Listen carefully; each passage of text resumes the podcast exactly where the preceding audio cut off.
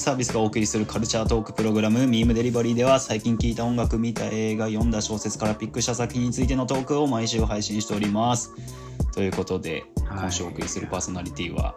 月さんと。北原です。よろしくお願いします。よろしくお願いいたします。ということでね。はい。またウルスパーの2人ということでね。フルフそうですよ。もう私は久しぶりですし、ミーデリバリー。うん。あそうかあれ？そんな出てないんだっけ、出てないかな、最近は。うん。出てないね。いやーねちょっとあのメンバー間でのね不仲がちょっと原因いや、違うのよ。私がちょっとね、仕事が多いからね、最近ね。まあ、でもあのね、やっぱこの出るよ2人で、説がもう いやいやいや、うん撮るときあれですよね、もう新作映画になるじゃないですか、大体。うんうん。逆にですよいやそうなのよね。彼らはね新作映画本当見てくれと思うわけよ、本当に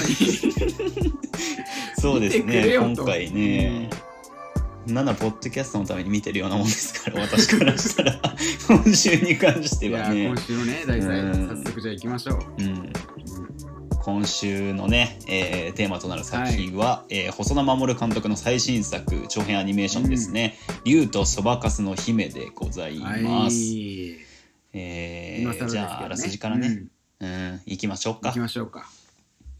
えーあらすじです。はい50億人がすれ違う美しくも残酷な仮想世界ベルの歌声は世界を変える、えー自然豊かな高知の田舎に住む17歳の女子高生内藤鈴は幼い頃に母を事故で亡くし父と二人暮らし母と一緒に歌うことが何よりも大好きだった鈴はその死をきっかけに歌うことができなくなっていた。曲を作ることだけが生きる糧となっていた。ある日親友に誘われ全世界で50億人以上が集うインターネット上の仮想世界 U に参加することに。U ではアズと呼ばれる自分の分身を作り全く別の人生を生きることができる歌えないはずの鈴だったがベルと名付けたアズとしては自然と歌うことができた、えーベルの歌は瞬く間に話題となり歌姫として世界中の人気者になっていく。えーちょっとねこれ以上あるんですけど私長いのでちょっとここら辺で割愛さいやせていただきそうですます。ね、うんうん。これはもうね言わずもながらですよ。あらすじもうん何うんもね、うんうんもう,、うん。もう超話題作であったでしょうこれはねもう、まあね、うん。まあてか細田作品の新作はまあ確実にね話題にはなるので、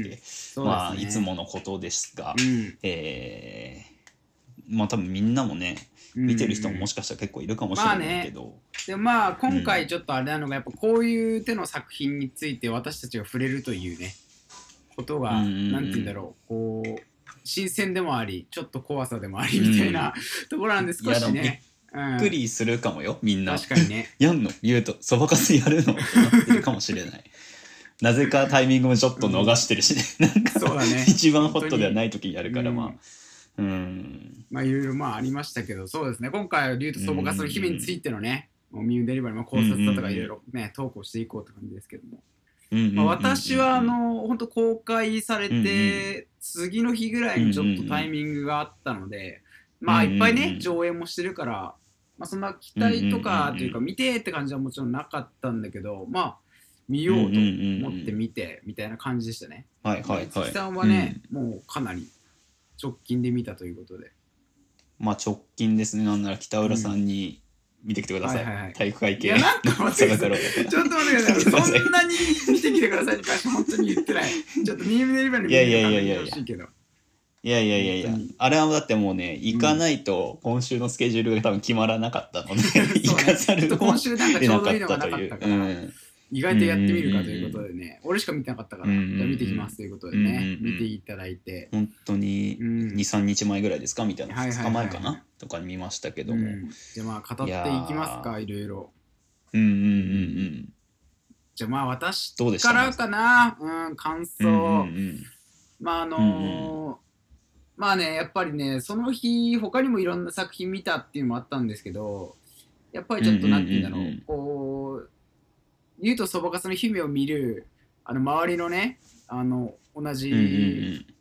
まあ、視聴視聴者と言ったらあれだけど普通にこう上映見に来てる人たちに対してなぜかちょっとね、あのなんかこう負の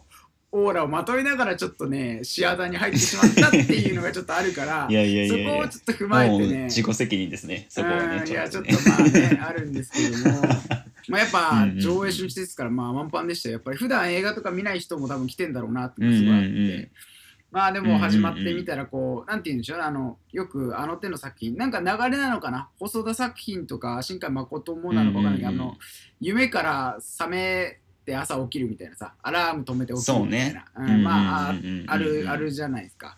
でまずそこでもうちょっとねうがってみちゃう。ああやっぱこれかみたいな。いやなんか興奮とか、あのだろうとかでもなくああいやこうよなみたいな、まあ、入りながら、まあいろいろストーリーをこう追っていったんですけどもまああの今回のあのベルっていうキャラがいるじゃないですか。うんうんうん、で、これがねアズのね。のね、うんアバターですね。そうね、うん、もう一つのある意味主人公みたいなところもあると思うんですけど、今回の声優はね中村佳穂さんということでね。いやちょっと私たち、特にまあ優勢とか自分はすごい好きだったんで、中村佳穂さん。おっと中村佳穂なんだみたいな、まあ、結構ね、そこでの期待値とかもあったんですけど私の点方にまあまとめるとまず中村佳穂さんとしてがあの意識しすぎて本来多分体験すべき、うん、あのベルとかのそのなんて言うんだろう歌唱シーンとかの感動をちょっと俯瞰して見てしまったっていうところがあって。あ、うん、少しね。そこはちょっと残念だなっていう部分はあったんだけど、あとねごめんなさいね、俺今回に関しては結構ひどいかもしれないんですけど正直俺はもう結構点数低いんですよ。実はそばかずき点数まあまあそこをまあねちょっと真摯にそこに対してね、うん。微妙だったと、うん、正直、決してうがったとかではなく真面目に見た結果、まあその方もあるけど、あのー、やっぱりねちょっと他の作品そんなに見てないからちょっと違うだろうって言われたら、それはなんまあね申し訳ないんだけど、あのストーリーがなんかやっぱり希薄だなと思っちゃったなんか。まあ、まあ、そうね。今回は特にね、うん、まあなんかあのー、もちろんそのなんていうの映像のさ使い方まあ衣装とかに関しても、例えばなんていうのアンリア・レイジが入ったり、逆にあの花の衣装なんては、服屋さんがやったら面白くないからあなんていうんだろう花屋の人にデザイニングを頼んだり、まあ、逆にあのシーンで、えー、あのなんだろうあのちょっと幼馴染の人いるじゃないですか。幼馴染の人が名前忘れちゃったけど、なんだっけな男の子。えー、っとね、うんと調べますか？ごめんなさい。ちょっと1か月前にいたんで全然キャラの名前覚えてないんだけどその人がねなんかこう、学校の教室とかでそのすずちゃんに対してなんかちょっと「お前大丈夫か最近」みたいな、う。ん、なった時に周りのしのぶくんですね。あしのぶくんえ？ってなった時の、うん、なんか使い方とかもなんかねまあ後でした話なんだけどそのスローにすごいしててその感情表現として映像の使い方をすごい駆使してるとか、まあ、もちろんその、やっぱりなんていうのその仮想世界っていう題材もあるからこそやっぱちょっと近未来的に映像がすごいなって思ったりとかするちょっと付加価値もあるとは思うけど確かにまあそこはねやっぱりこう大衆作品としてはすごいこう楽しめるエンターテインメントだなと思ったけどにしても希薄すぎないかと俺思いすぎてストーリーがでそれに対してなんていうんだその大衆がこうなんかこう例えば一番多分結構感動的なシーンでやっぱベルが鈴の姿になって歌い姿だと思っててそうねあであそこでやっぱりこう、ね、涙ぐんでる人とかいて、俺そこのためにいやちょっとたいな思っちゃって、これよくやる。いや、なんかこう、ある意味こう、なんか社会じゃないけど、こう、なんかね、こう、本質的な部分ではないというか、きっと、わかんないけど、それが、でもある意味、ホストの部分にとっての伝えたいある種の本質的な部分なのかもしれないけど、もうちょっとなんかこう、もっとあるんじゃないのかなって思っちゃって、その、いろいろさ、多分ホストママの伝えたいこととか、その点をなんかこう、まあ多分好きなようにやってると思うんだけど、そこでのちょっと差異の部分で自分がちょっと違和感を覚えてやっぱその見てる人と作り手の。でそこにやっぱりちょっとなんかこういやなんかなちょっとあんまりシンプル最高とかめっちゃ良かったとは思えなかったなっていうまあ、終着点になりますかねちょっと感想としては、まあ、細かなところはまああるかもしれないですけどなのでまあ他の作品ねあの見てないんであれですけどやっぱり結構、何でしょう化け物の子あたりから結構細田作品ってそういうなんていうんだろうちょっとちぐはぐと言ったらあれですけど結構なんかストーリー性もなんかね、なんか、うんうんうん。普通通りではなくなったというか時をかける少女とか、うんうんうん。サマーウォーズっぽくはない、まあサマーウォーズからそうですけどね。私からしてみれば。あサマーウォーズは結構まあでもうん。好きな作品というか結構ね、俺はあるんですけども、うんうんうん。まあ、なんであんまり私は微妙だったなっていうのがちょっとねあれでしたね、うんミートソバがする日々に関しては。うん、ちょっと申し訳ないです、そんな感じでした、私は。素直に言うと。はい。いやいいですよ。謝ることないです。それはもうね 北浦智樹の感想として怯えすぎなんじゃないですか危なかった。1ヶ月置いてよかった。俺、正直見て当時撮ったらもっとひどかったから、本当に。いやーでもそっちの方がね面白いっちゃ面白いかもしれないけどね。なんかもうコンテンツの濃さとしてはね。うんいやうん。だから次は、なんでしょうね。ぜひとも。うんまあでもなんだろうまずね前置きとして話しておきたいのはうん。あのね、もちろんあの細田監督は私のことなんて認知してないのでねあのあれなんですけど はいはいまあ私と細田守っていうのはもう小学生から、時代からのもう犬猿の中なわけですよ。おーお前の中でねお前のアズの、アズの世界、そうそうそうそう世界の中では。うーん。まあサマーウォーズが公開した時があったじゃない。でも、はいはいはい。みんな湧いてたでしょ。サマーウォーズだ、うん。サマーウォーズだっつって。うんであの時からもうねなんて言うんだろうな、まあ、正直時をかける少女の時の細田守のアニメーション映画っていうのは結構好きだったんですねうん私は。もともとね。だけどそのサマーウォーズでなんて言うんだろうな、うん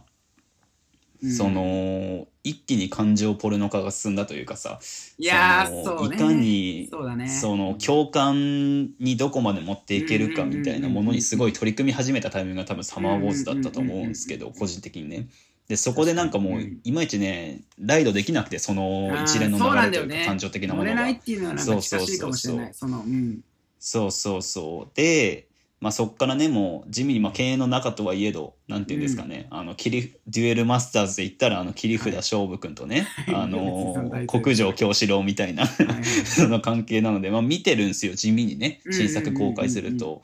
見てて、まあ、そこをね本当さうんうんうん。こうなんて言うんだろうなつい最近までですけれども、何度も何度ももう苦渋を舐めさせられ続けてきたわけですよ私は。細田守という人物に。はいはいはい。何なんだと。うんそうだよね。なんか最高になるんじゃないかというか、うんなんというか、見ようとは思うんだよね。うんうん、見ようとは思うんだけど。そうそうそうそういや、やっぱ今回もちょっと乗れなかったな、みたいなね、感じになうんうんる、うんあるかな。うん。まあだから私の中ではもう全世界の守るという名前の中でもう最も私にあ敵意を向けている 男だと 勝手に思ってたんですけれども、うん、ただね、まあ、今作を見て、うんもちろんすごい、まあ、極端な話本当にいいところと、本はい。当に良くないところっていうのがこの作品本当に二極化してなる作品だと思ったんですよ。でどっちかっていうと私はそのいいところをちょっと拾ってあげたいなというか、そのああ、はい。なんて言うんだろうな、まあねちょっとね和解したタイミングではあったんですよ。ちょっと、うんうんうんあこれだったらちょっと細田作品今後またちょっと軌道修正入っていくのかなというか。ある種なんかその初期からそのある種そのなんだろうな大衆に向けたその商業言ったら商業だからねアニメーションっつってももういかにその興行を出すか出さないかっていうのはすごい大事だからまあそこでなんか培われたその技術力というかどう見せるかみたいなもののもうある種なんか集大成ってけ結構言ってる人いたけど本当にそれは集大成だなっていうのを感じてて。いやそれはねうん俺もちょっと語り損ねたけどそれがあっうんうんうんたそれもある意味だからそのファンとのなんていうんだろうその多分変換的な部分で感動ポルノ的な部分をあのくしきもなんかやってる部分がきっとあるなと思っててそれに対するやっぱり大衆の受け手の取り方があるからかなりなんていうの狭間だろうなとは思ってたなんかその監督にとっては。うんうん。だからなんかそのなんか観客と監督間の差異みたいな、なんて言うんだろうな。感覚的な捉え方のなんていうんだろう、違いというか、うん。っていうのをなんか北さんが言ってたけど、まあそれはもちろん、っていうか間違いなくあって、ただ私的にはそれはね結構いい方向に捉えてて、ね。細田うん。守っていう作家の多分作家性って多分そこにあると思ってて結構、その要はいかに自分のやりたいことをやらせたら強いかみたいなさ部分ってすごいやっぱある監督さんだと思ってるから、そういう意味で結構ね観客を結構置き去りにしてるパートがめちゃくちゃあったんだけど、ただそこになんかその細田守監督っていう監督の作家性がね結構凝縮されてる気がしてて、そうね。それは結構ねやっぱ言ってましたね、細田監督の本当にやりたいことを多分今までだから一番やったんだろうみたいなことはなんか確かに俺も見たりとか、なるほどなっていうそうねそうそうそう、うん、だからねある種そのフォーカスされてる、まあ、主人公のねすずさんっていうのが、すずっていう主人公めっちゃ出てくるね最近ねデリバリー。この確かにね。この世界の片隅に、次ね広島リンクで今度古老の地行って今度は鈴つながりでね、うん、なんか今回のそばかすですけども。うん。だいぶの縁がありますがまあ。そうですね、でなんだろうなその、まあ、ストーリーの希薄性ってね、ままさにその通りだと思うんですよ。めっちゃ薄いと思う正直今作に関しては。てかもう終始、まあ、ご都合主義みたいな部分はもちろんあったし、えー、あと何て言うんだろうな、まあ、どうなん倫理的にそれはどうなのっていうシーンもやっぱりあったと思うんですよ。そのまあ DV っていうものにねその少女が向き合うっていう意味でも。うん。ただまあそんなのってもうねその細田監督からしたら多分大したことねえですよね、うんうん、もうこれアニメーションだから作りたいものがあるか。ら、うん、そうそうそう、ね、っていうのがあるからそこにはねもうあえて私は触れないようにしようと思ってて。ただこの作品における多分マジで最大の欠点というか最大にやらかしてしまってることって、多分ね U 自体だと思うんですよ。私は。その電子世界というか仮想世界で U っていうのはね50億人がね集うとまで言われてるこの仮想世界っていうのが存在して主人公だとかあとそのなんて言うんだろうなある種美女と野獣的な感覚で、まあオマージュみたいなのもシーンであったんだけど、うん。それで出てくる竜っていうねいろんなアバターがやっぱいるっていう仮想世界があるんですけど、この作品には。そのねあまりにも詳細な設定がなさすぎて。あれひどいよ、あのー、ここが多分最大の問題でしんどかったねなんか見てて。そう、うん、だからなんか世界最大の SNS です。例えばツイッターだったら、あの140文字であの、まあこなんだ言語を紡いでそれをつぶやくっていうプラットフォームですよっていう説明があって初めてわかるわけじゃないそういう SNS って。インスタグラムであればその、まあ、写真とともに簡単な文章を打ってそれを添付してでそれを発信するプラットフォームですっていう。ただ U に関してはちょっと自由度が高すぎて で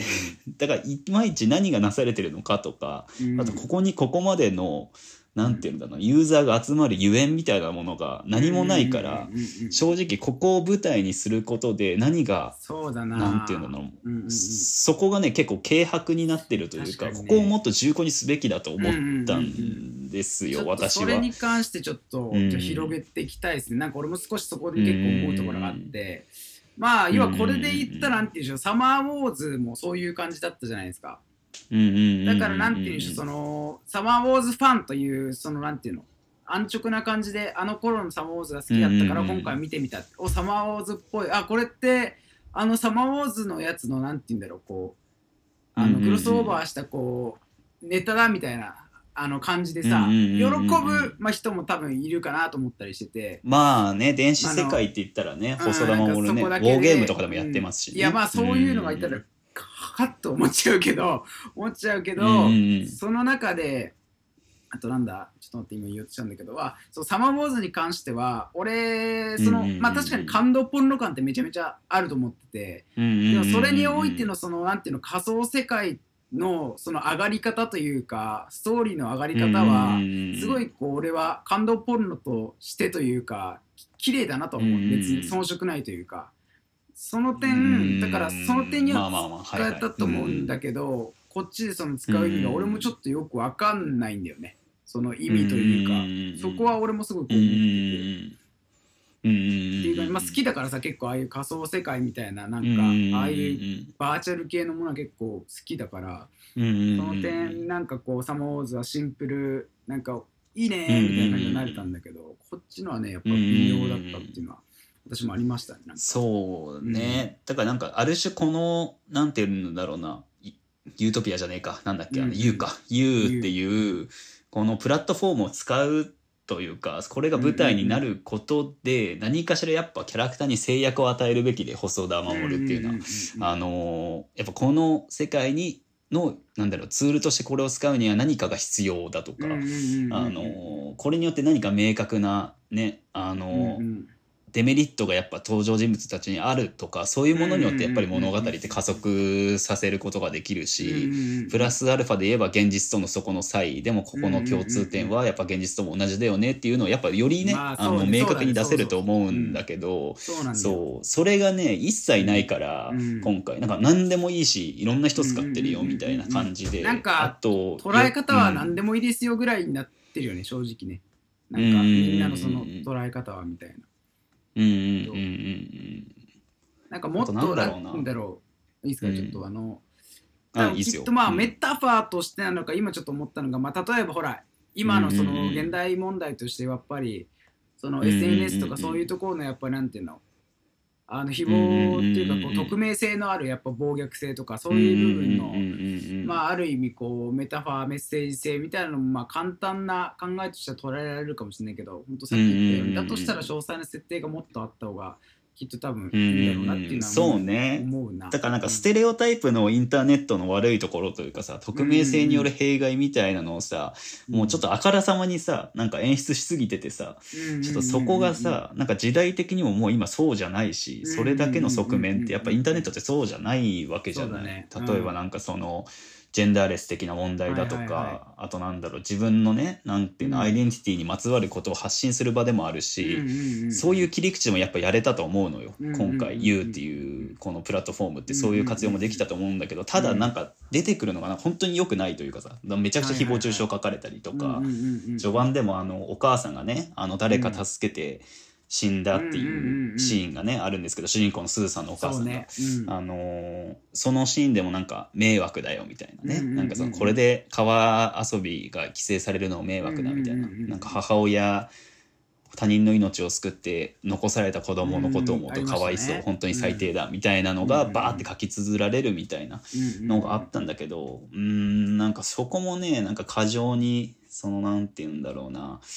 うんそこまでステレオタイプでのインターネットとしてそれを作る必要がないんじゃないかっていうかさよりだって技術が発展してるわけでしょ人体を認証してそれを活用して実際に何て言うんだろうっていうのは神経系にもつながるタイプのなんかプラなんて言うんだろうデバイスを装着してみたいな感じだったじゃん今回の。って。そうだね。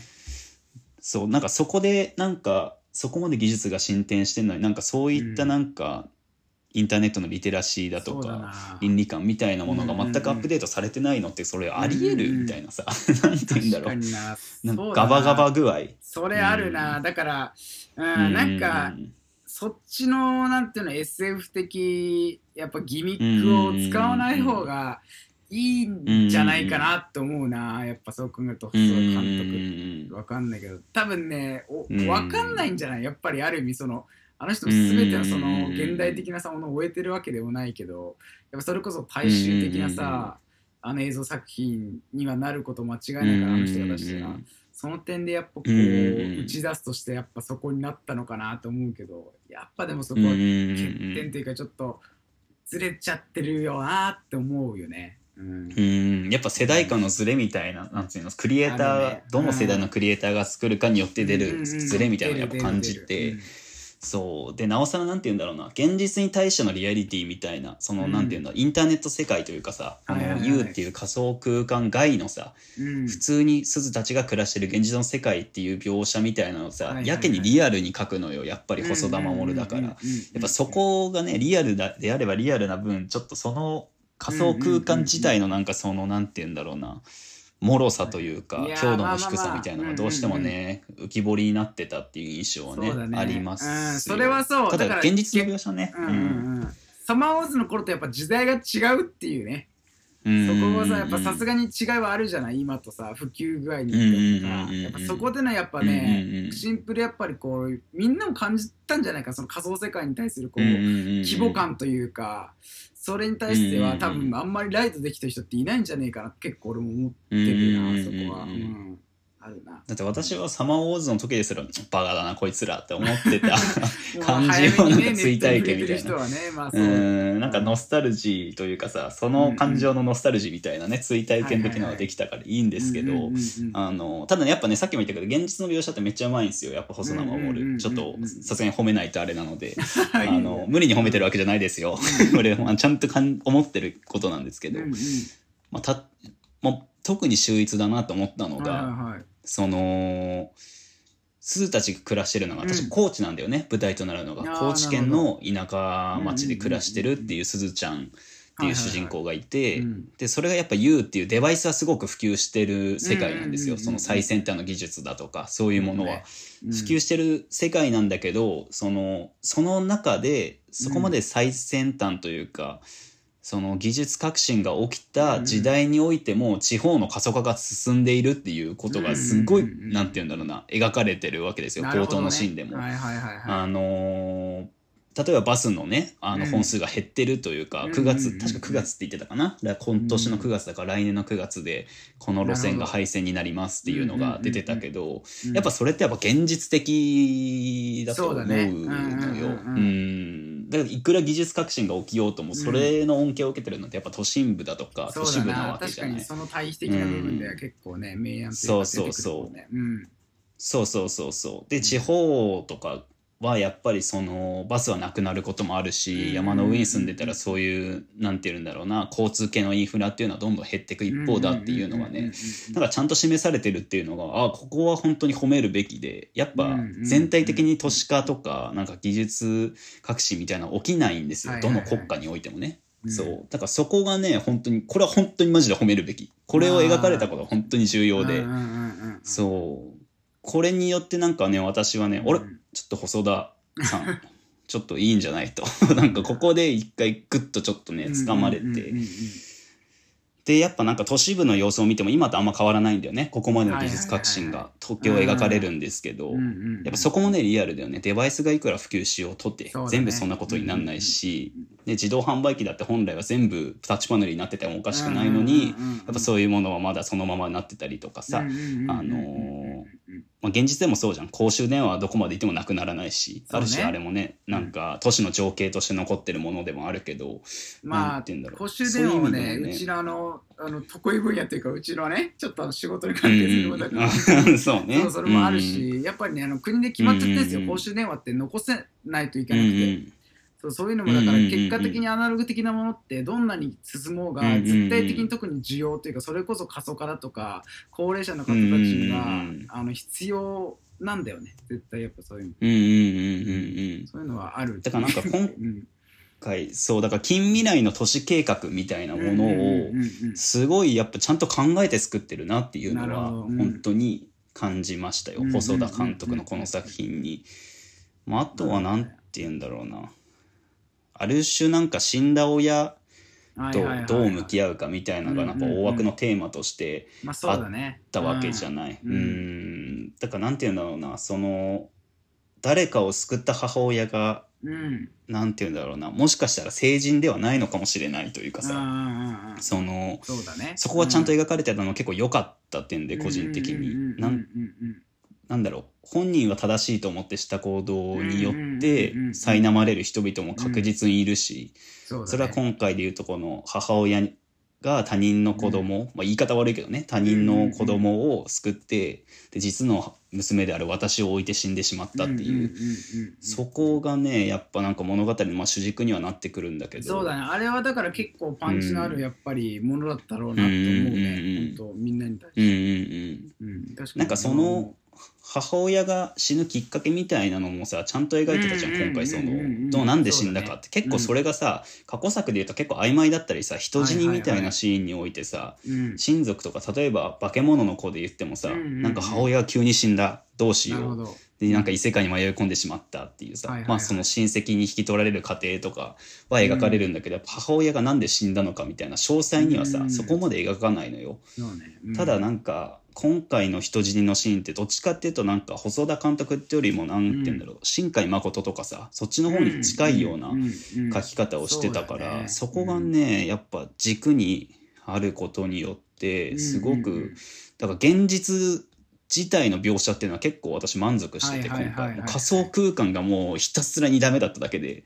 その現実世界の描写がね、う。ん、本当によくって。うん。だからなんて言うんだろうな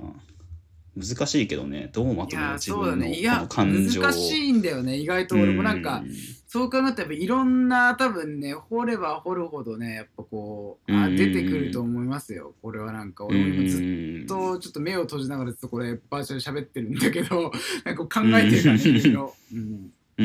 ん。うんだからなんかある種、うん。大枠のテーマとしてはなんか正義の暴力性みたいなの確実にあってよね、なんかその正しさの裏に潜むものというかそうだね。それあと同時にうんうん。竜の世界でもあったからね。ほらなんかこそうそうそうそう、うん。あと多分さなんていうの、うん。ヒーローみたいななんていうのサイボーグだね。009に出てくるようなキャラが 出てくるじゃん、もしサイボーグ009じゃんっていうキャラデザの人たち、そうまんますぎてびっくりするっていう、あのなんかヒーローチームのリーダーみたいな人がさうん多分さあの竜の子竜の子っていうとなんか別の作品のタイトルみたいになっちゃうけど 竜だった子供のうんうん2人がいたじゃない、あの虐待されてた男の子の兄弟っていう、うんあのお父さんがさ多分あれっぽいじゃん。ちょっと。あのそのヒーローチームのリーダーっぽいじゃん、ちょっと。えーあーなん含みがあったじゃん。人格的な？部分人格的なリンンクでもあるし、あともっと言えばあの最後のなんて言うんだろうな。ああー分かった。あの逃げたりすずちゃんに向けて。うん。あのほらあの最後にさかばうシーンあるじゃん、すずちゃんが実際に東京に来てうんであの男の子たちが来て、うんうんうん。でその時にさ腕を構えてなんか殴ろうとするシーン、でも戸惑ってやめるっていうシーンと、やっぱその逃げるっていうねそうそう。であと仮想空間でね。そのうん。ヒーローチームのやつが言ったアンベールする寸前寸前やっぱ武器がついてるからね仮想世界だとそこになんかあの獅子の顔のね、そう同じ構図で描かれた。から多分同一人物なのよ。ああなるほどだからそういうね意味ではそう竜と鈴ってやっぱ同じような人間でさ、うんうんうんうんなんかどっちも親のが思っている正しいことはいはいにはいすごく振り回されてきた子子供たちなわけじゃない、どちらも、そう、まあ、片方は支配欲だったりもするし、男の子側の方はね支配欲だったし、うんうんうんうんすずちゃんっていうのはその圧倒的な母親の正しさみたいなもののを、まあ、受けたことによってやっぱ否定できないのがさ、よりその支配欲の方のお父さんよりきついっていうのがすずちゃんにはやっぱあるわけじゃん。正しいことはしてるんだけど、でもそれは私の中での正しさではなくて、それはお母さんの正しさだったみたいな。そね。うん。そのなんか両方向で展開されてるその親を乗り越えるというかさうんうん親の正しさとかそううんうんいううん。やっぱ暴力的なわけよ結構どうしてもなんかその強い正義とか強い感情って。うん。その可逆性みたいなのをちゃんと描きつつもやっぱそれを乗り越えるんだけどうん。そのまあでも乗り越えてはないのかな？乗り越えるきっかけだけ描いて終わったのがすごいまあ綺麗だったなって思じゃないあのったけど作品としてはうん。乗り越えたわけではないよきっと。ううんんうんうんでなんか今までゴールを描いてきたけどある種細田守ってなんか例えば「サマーウォーズ」で言うとラブマシーンの暴走を止めてうんうん「お願いします。よっしゃー助かったねでなんかヒロインのことをいい感じやったーで終わったけどなんかそうじゃなくて多分今までこの劇中で描かれたものをより応用した形のなんか試練みたいなの多分今後すずちゃんにもあの兄弟にも訪れるっていうのがやっぱ明確にやっぱ見てる人はわかるからなんかそういう意味でもでもきっかけはそのきっかけをつかむことが何より大事でうん。あの問題を解決というか前に進むには。だからねなんかあるそういう視点もあってね私もねあのうん。絶対泣かねえと思ってたんだけどあの素顔を晒すシーンで あのしっかり泣いてしまういやといやそこで言うとね俺も正直結構結構マジでいやうんうんうん。これうがって見てさえしなければ泣いてるなと思って俺は耐えちゃったんだけどうんうんうんうん。耐えちゃったんだけどあの細田守のそのやっぱりあれでしょ多分本当あれがやっぱパワーというかさ、うわすげえなと思って逆にあのこんなんでもやっぱりそれで圧倒することができるんだっていうことに関する、ふと中村佳穂を思い出したら耐えたけどあのうん、いやそれはね本当に良くないよ。その中村佳穂によっては良くないけど。まあでもなんて言うんだろうな いやでもなんだろうね。ある種なんて言うんだろう今までのなんか母親を超えるとかさ、それこそエヴァとかもそういう話ではあるわけじゃない、母親に会いたい言動というかいろいろね、うん、重ねてしまいました。あの手の先にどうしてもエヴァを環境として監督にもやっぱり何かあったんじゃねえかって思ってしまうよ、絶対マジで、やっぱエヴァも言ったら親を超えるとか、そういう話でもあるじゃん。親子喧嘩というかさ、ね、親殺しの物語でもあるわけだけど、うん。うんうん、なんかそれってやっぱり親の価値観を否定して自分を確立するっていうものだったわけじゃない、うん、今までってエヴァ系譜の作品で言うと、うんうんうん、ただ今回ってそれをやってなくてさ割とその細田監督って。ある種すずちゃんが取ってる行動って多分お母さんと同じことなのよ。多分、もう顧みずに誰かを他人を救おうとするっていう。で自分がそれをの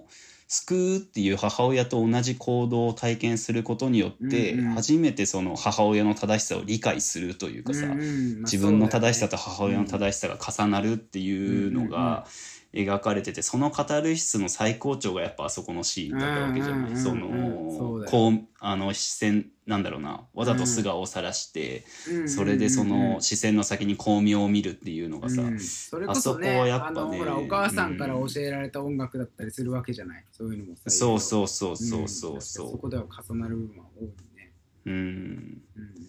ただね素顔を晒す必要はねえんじゃねえかとはちょっと思ってはいるんだけどなんかね、だから、そのうん、すごい。いや、でも褒めてるんですよ。私はかなりこれは好印象で、うん、なんかある種、過去の福田、福田作品じゃねえわ。うん、もっとよくね、監督の名前出しちゃった。いややごめんなさいね、細田作品。あの、細田監督が、の、なんかその商業、的な成功みたいな自分の中でのやっぱジレンマでもあると思うからそこら辺ってどう折り合いをつけるかみたいな。やっぱそれをなんて言うんだろう乗り切ってというか、自分の好きなもんを今回好きなように作って、もうストーリーなんか、気迫でいいやぐらいのさ意気込みだと思うのよ多分今回。も抽象化っていうのは多分ね大きなイメージの中にもあると思うから多分いろんななんて言うんだろう視覚的イメージとか精神的ななんて言うんだろうな心理描写みたいなのをそれこそ90年代とかのマットハウスがやってたようなさなんて言うんだろうな。だってそマジでこんな他の作品をを下げるやり方あんまよくないけどさ、うんうんうん、あのパプリカとかさ、うんうん、ある種なんて言うんだろうなパーフェクトブルーとかもさまあ、マットハウス作品ですけど当時の、はいはいはいはい、言ったらあれは視覚的イメージっていうのをいかに可視化するかっていうかさ、うんうんうん、そのならちょうど最近初めて見ましたわ、うん、あのあ見ました？作品ははい、うん、あでもあの最初入りがひどかった分、俺は正直あ意外とあそういう感じなんだと思って、まああまあまあまあと思ったけど、全然見えたけど。そうだね。だからあの空想的さ、イメージをいかに可視化するかっていうアートジャンルっていうのはやっぱ確実にアニメーションにもあるし、どっちかっていうとなんかそのストーリー重視っていうよりかは多分そっちに傾けて見た方がいい作品ではあると思うんですよ、個人的にかなり。うん。だからなんかそれも考えるとちょっとねストーリーの希薄さなんて許してやろうじゃないかと。もうそんなん、ね、だってサマーウォーズに比べたらいいもの見せてもらいましたよ、私はと。未来の未来なんてクソみたいな作品ですけど、それから出た今回、うん、素晴らしいですよと。思いたいよ、私は。本当に。よくやった、細田さん。手をつないでも今。本当にだから俺が、本当にそこは俺も思ってんだけど、やっぱ苦しいのがね、やっぱこれは多分細田さんが一番思ってるけど、やっぱその、受け取り手とのやっぱ差異にどう向き合っていくかってさ、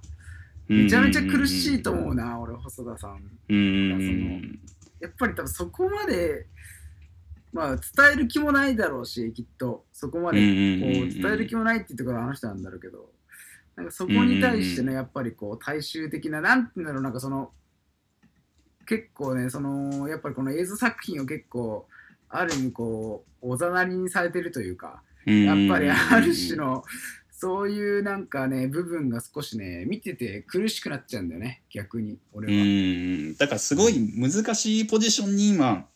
いやそう細田監督ってすげえいると思って。てだからその苦しさに今回打ち勝ったというか自分である意味それこそリーズ総括の姫でいうきっかけを作ったりであろうなと俺めちゃめちゃ思ったね。うんうんうん、それが、うん、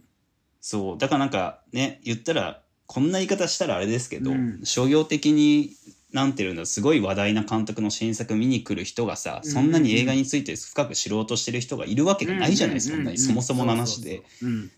でそういう人たちっていうのはでもやっぱり観客だからさ、うん、一番お金を落とすのってその、うん、なんていうんだろうな、そのマスの人たちなわけで、ね、まあ、それに向けて作らなきゃいけないのと、うん、かといってそっちに寄りすぎると、ね私たちみたいなシネフィルぶったカスにさ、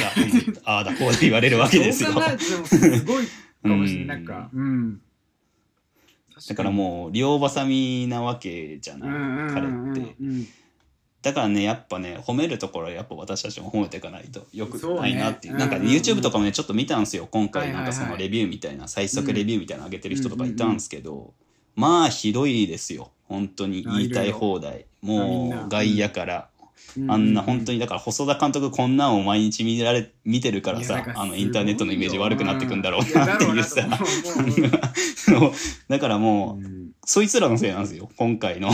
の、インターネットがめちゃめちゃ悪いうでもそう考えていろいろなんかさ例えばその鈴が素顔を出す姿っていうのはさ、まずもしさ、細田監督とそこがさリンクしたとしてさ、まあ、やっぱすごいさ、もう可逆性があるわけじゃないその匿名なさいろんなアバターとかさ、で素顔を探せって意味が分かんないわけであって、でそれで、あのまあある意味細田監督が自分を出したという部分でのそのリンク感とも合わさったのかなとは今なんか思ったね。あそこで素顔を出していくっていうのは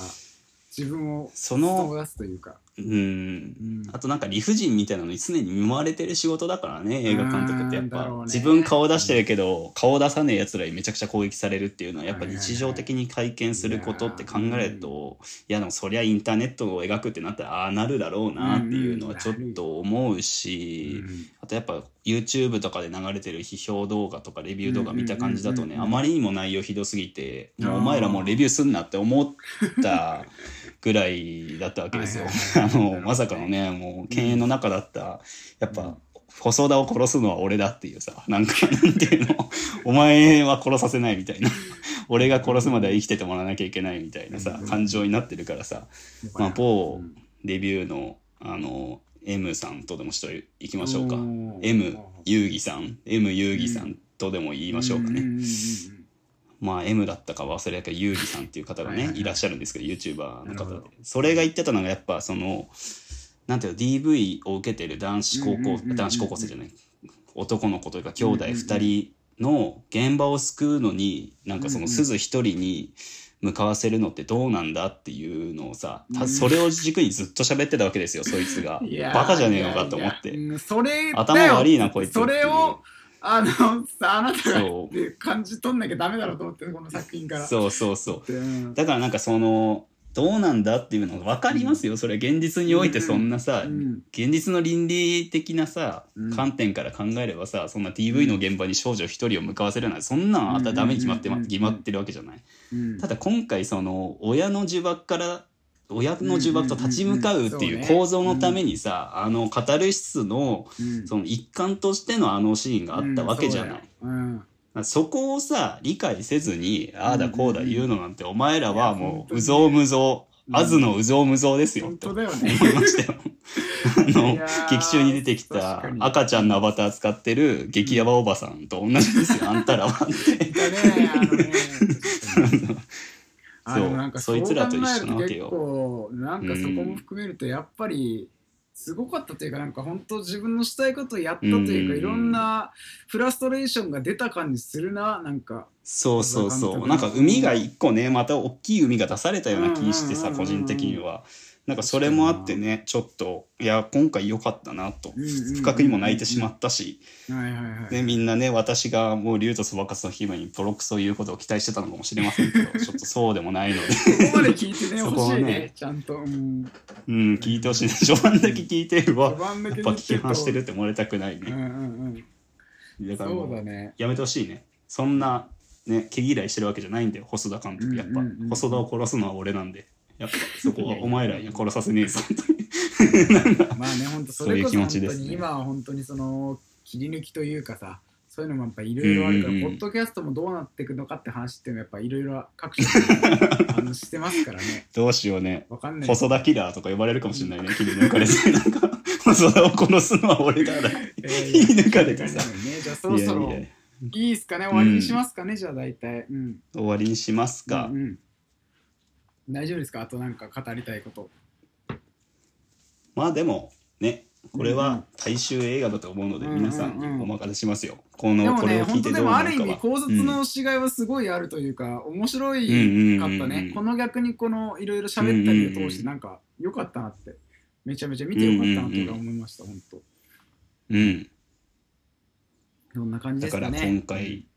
そうですねだから細田守アンチが細田守に理解を示すまでを描いたね。短編ショートフィルムですよ。今回のポッドキャストは。そうそうそうそう。っうん。うんていう感じで。はい、いいですか？はい、終わりましょう。終わりで大丈夫ですか？はい、はい。終わりましょう。ということで、うん。えー今週お送りしたのは、えーウルトラスーパーラジカル月佐野と北浦でした。ありがとうございました。ありがとうございました。